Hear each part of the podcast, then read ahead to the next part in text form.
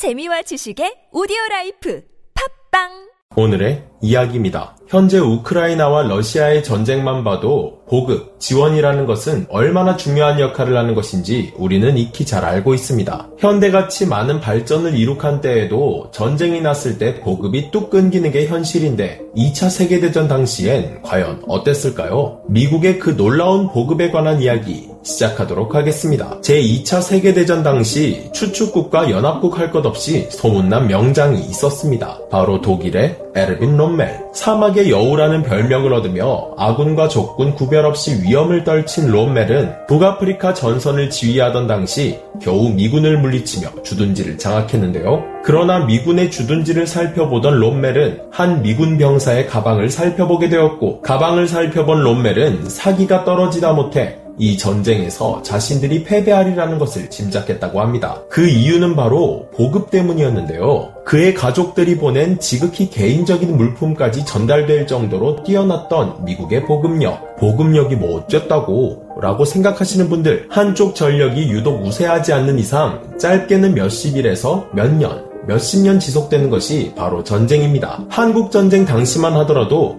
식사 한 끼를 제대로 해결하지 못했다는 것과 가족들의 생사조차도 확인할 수 없었다는 것을 생각해 본다면 조금 이해가 가실 것 같은데요. 춥고 배고프고 내가 싸우고 있는 이유까지 혼란스러워질 때쯤 적군은 맛있는 음식과 함께 가족들과 연락을 하며 지내고 있다는 사실을 안 순간 그때의 절망감과 허탈감은 이루 말할 수 없을 겁니다. 물론 우리가 겪어보지 않았기에 얼추 짐작만 해보는 거지만요. 그런데 미국의 보급과 관련된 일화 여기서 끝이 아니었습니다. 미국은 아군의 사기와 전투력 유지 및 향상을 위해 이것까지 보급했다고 하는데요. 바로 아이스크림이었습니다. 미 해군은 2차 세계대전 당시 아이스크림 생산을 위한 함정을 운용했다고 하는데요. 대대로 사기 진작을 위해 술을 보급해주던 미 해군은 술 배급이 끊기면서 아이스크림을 배급하게 되는데 전쟁 중 철강을 낭비할 수 없었던 미국은 전쟁 전에 만들어진 특수 콘크리트 대형 바지선 12척을 매입해 공장으로 개조시켜 아이스크림을 생산하게 됩니다. 그 배의 이름은 바로 쿼츠오. 재료가 구하기 어렵고 유지 비용이 많이 들었기에 생산을 금지하면서 전쟁 중에 아이스크림을 먹는 상대를 비아냥거리기 바빴던 적국과는 달리 연간 수십, 수백억을 들여가며 유지 및 생산에 나선 미국으로 인해